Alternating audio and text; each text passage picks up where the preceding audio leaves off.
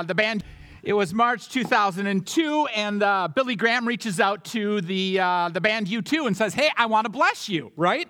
And and so the band was, I don't know, maybe skeptical a little bit, but Bono really wanted this experience, right? And so he makes it happen. Drops into the airport, gets picked up by Frank- Franklin Graham.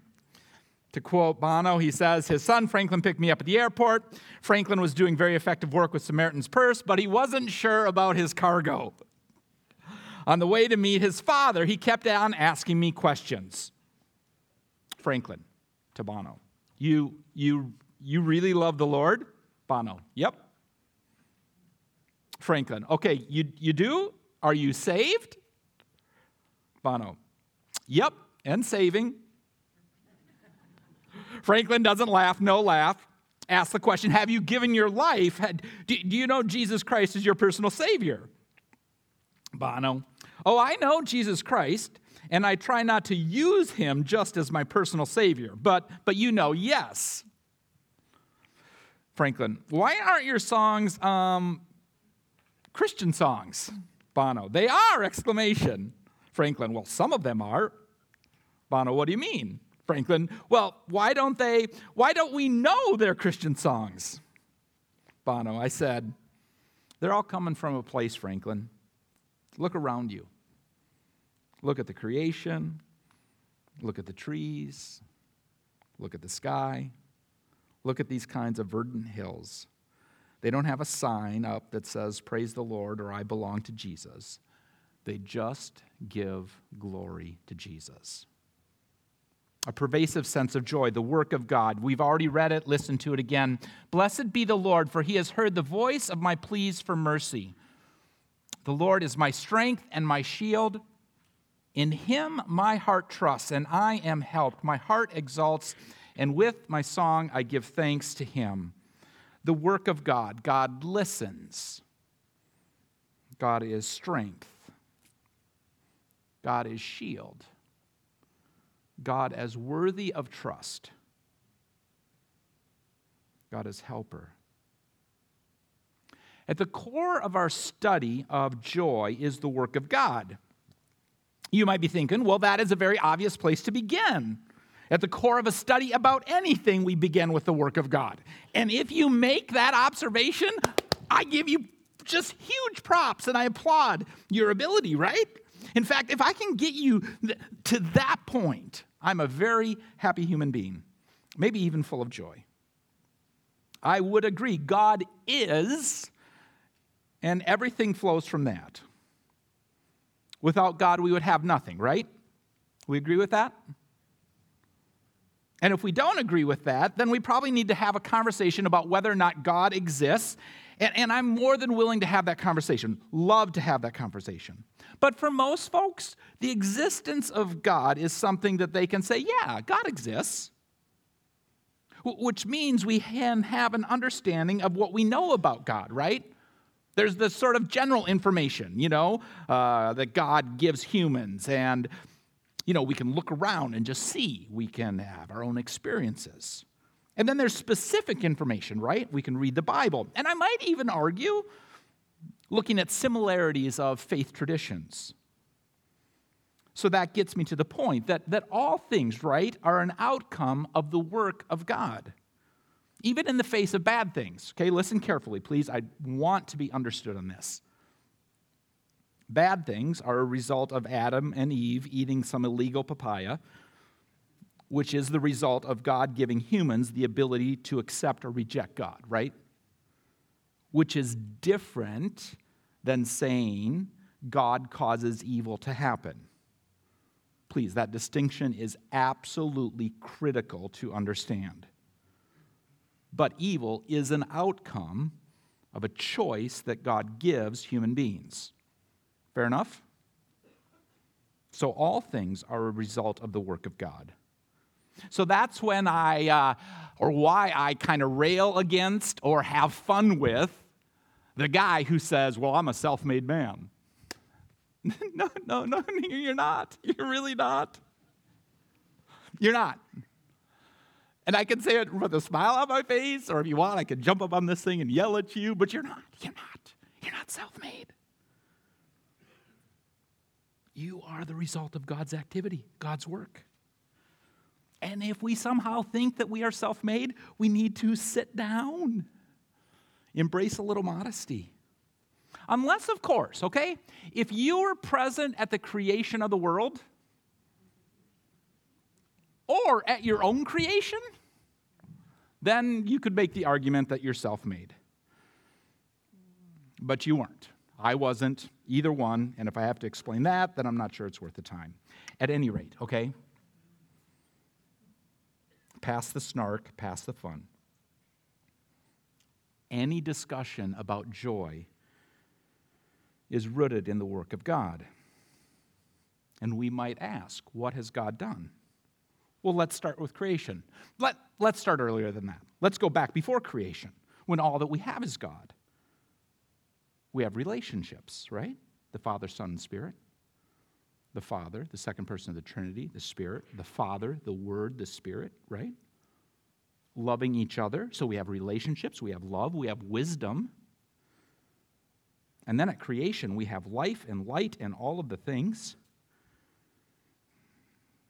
And I say this and go through these pains Be- because some people actually think th- that joy is rooted in the work of their hands. Some of us think that, that we can produce our own joy might be able to produce happiness. But I would contend, from a biblical perspective, we can't produce our own joy. And this can be a sobering reality and also a great comfort. If we can acknowledge that joy is a gift from God, that is rooted in the work of God,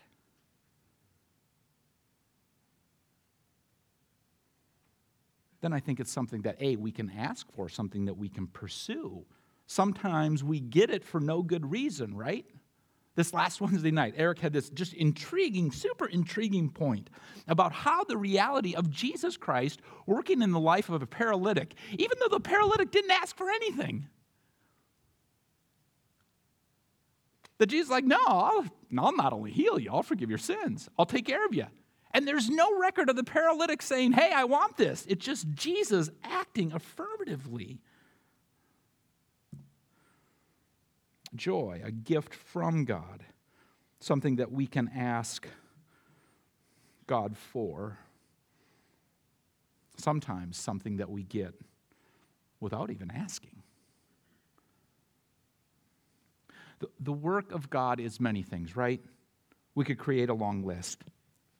But initially and consistently, it is about life and redemption and restoration. The, the, the, arc of the Bible as a whole, okay, is God creating life, okay? Creation messing thinging, things up, eating the illegal papaya, right? And all that comes out of that, right? And then the work of redemption, the work of restoration. It's the arc of the Bible as a whole, and it's the arc of God's work in our life. Life, we are created. the need for redemption, the need for restoration. Blessed be the Lord, for he has heard the voice of my pleas for mercy. The Lord is my strength and my shield. In him my heart trusts. I am helped. My heart exalts. And with my song, I give thanks to him.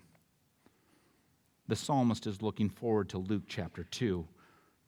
And the angel said to them, Fear not, for behold, I bring you good news of great joy the word we translate joy is the Greek word chara, C H A R A. If you think about the word grace, you might even know a friend whose name is Charis, Charis. It's the same word, it's a monster of a word.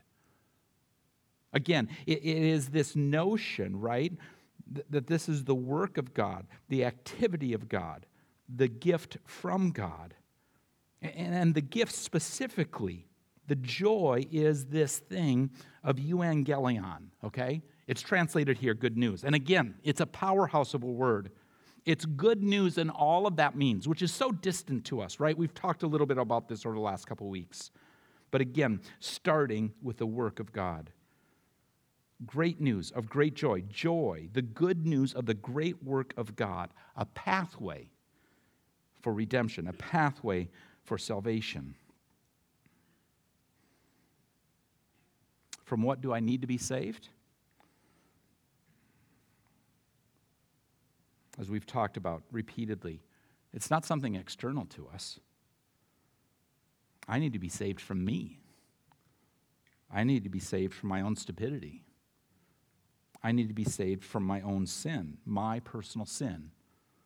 Jesus, the name means salvation. He will save his people from their sins.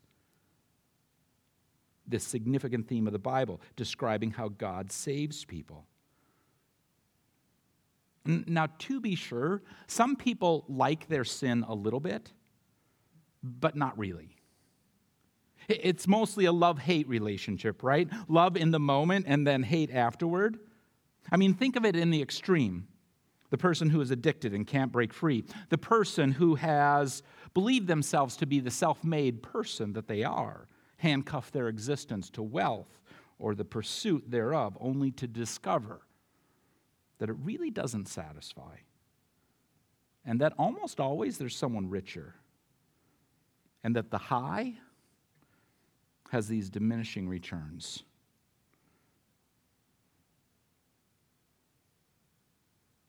the pervasive sense of joy, the good news, the euangelion, is simply this. Wouldn't it be nice to know that you didn't have to have the weight of the world on your shoulders? Wouldn't it be nice, sitting where we're at or standing where I'm at right now, the, the weight that we feel of all of the responsibilities that we carry? Wouldn't it, wouldn't it be nice if that just could be lifted? And not in a sort of, you know, uh, indictment of a younger generation. A friend of mine the other day, whose nick- nickname is Dave Hardy, told me this joke. He's like, there's this new car that's coming out. It's uh, marketed to millennials. It's called the Dodge Commitment.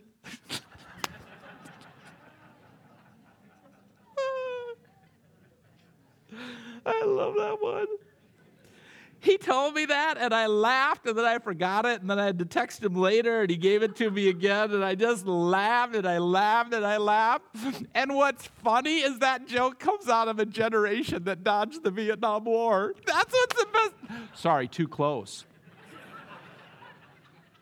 I didn't say that out loud, did I? That was just internal dialogue. But wouldn't it be nice to know that you don't have to have the weight of life on your shoulders? Not because you're running away from commitment, but because you don't have to carry the load. W- wouldn't it be nice to know that there's a pathway for us, for you, for me to live with joy? Wouldn't it be nice that we didn't have to do this on our own? The result is actually part of last week's text. Psalm chapter 4, verse 7. You have put more joy in my heart than they have when their grain and wine abound. I love a good feast. I've had some pretty incredible meals in my life. If, if I can go to a restaurant and, and, and just really put my hands my life, my, my palate, my belly in the hands of a professional there, I will. I'll, I'll go and I'll, I'll, I'll offer to the wait staff, I'll say, okay, I, I, have, I have a question for you. If you were coming to my house to have a meal, I wouldn't ask you what you wanted. I would simply serve you. I would have a meal planned, I would have something thought out, and I would serve you that meal. The last time I did this, the wait staff's eyes just sparkled. She's like, Are you talking menu surrender? and I'm like, Yes, I am. She's like, How hungry are you? I'm like, I'm very hungry. And the food just kept on coming out everything that was her favorite dish, right? The appetizers, the mid, the end, the, the dessert, and it was just absolutely perfection, right? And the psalmist says, The joy of the Lord is better than a good feast.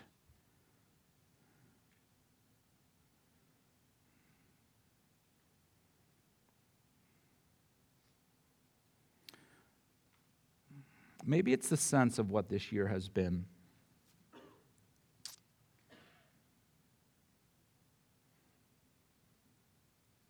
And the fact that the older I get,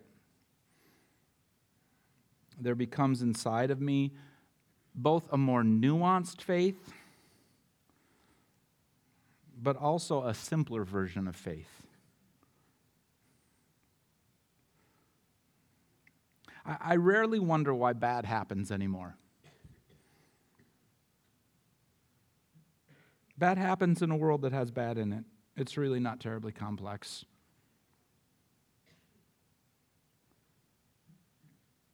I first embraced U2 with Joshua Tree. I wish I could say earlier. I wish I could say I fell in love with Boy or Sunday, Bloody Sunday. But Joshua Tree was the first album I fell in love with. And, and I've, I've been frequently and delighted, I've been frequently delighted and challenged by their leader, Bono. Paul, I believe, is his given name.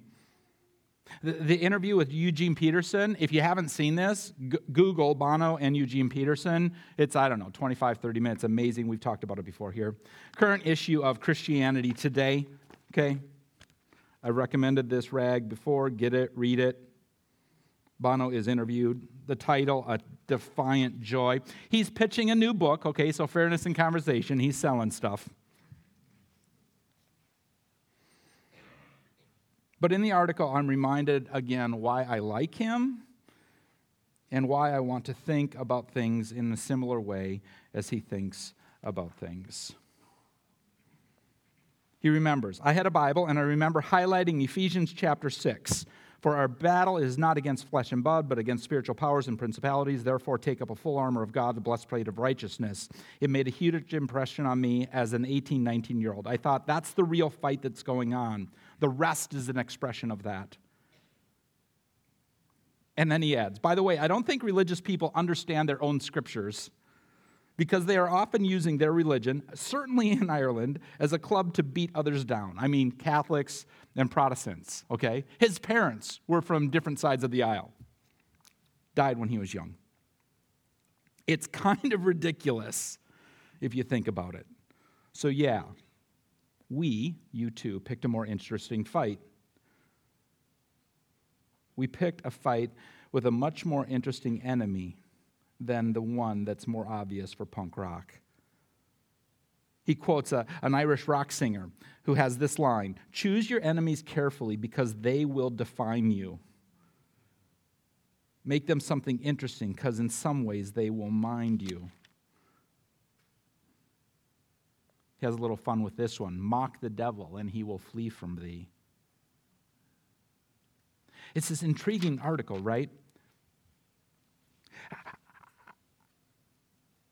I will define myself as the radical center. And this just speaks to my soul, okay?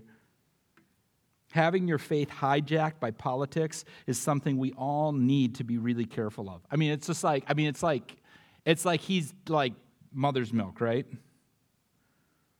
I don't think we should allow ourselves into this binary view of the world being between progressive and conservative. I think that's very divisive, he says will find common ground by reaching for higher ground. We need to get through it to a place of wisdom.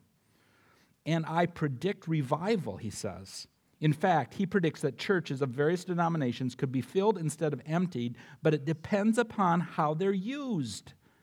We have to hope that people will live their faith rather than just preach it. We have to preach it. If you're a preacher, preach it. But if you can't live it, stop.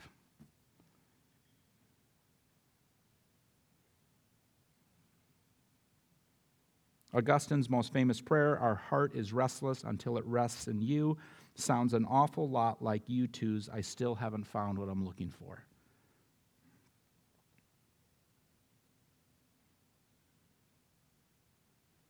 The article closes. He takes a slow breath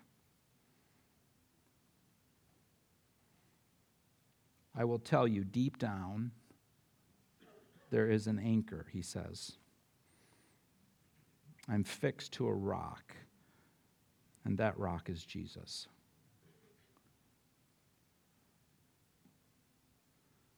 Oh, how he wants to be in the middle. the quote about his enemies, wonderful and biblical.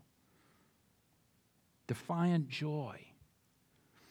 Joy is recognizing the work of God in our lives, in the lives of others, and joining Him in the same. And in joining the work of God, it is consistently calibrating our lives to the work of God and the joy that is experienced therein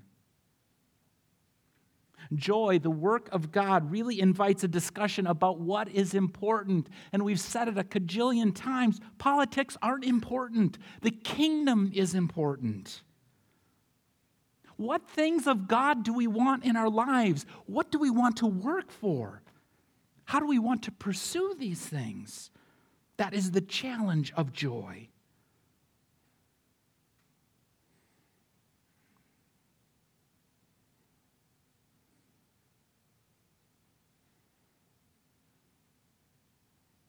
A few weeks ago, we did one of a number of funerals this year. My friend Dick Houston. Dick had an interesting life arc. And if you knew him at the beginning and also knew him at the end, you would see a radical transformation in how he did life. He would have described himself as the self made man. I did it on my own.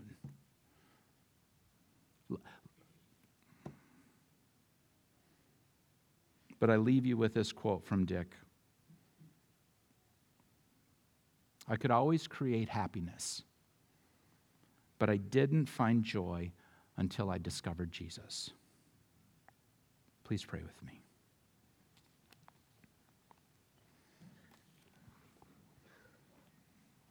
In the quietness of the moment, do business with God.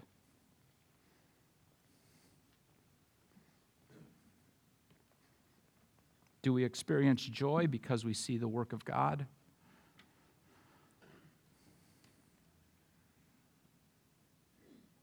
Or do we live a life filled with something else?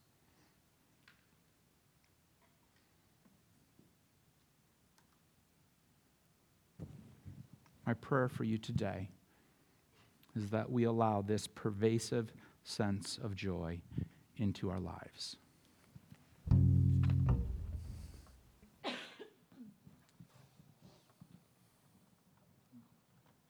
And we invite you to stand. Let's all respond together.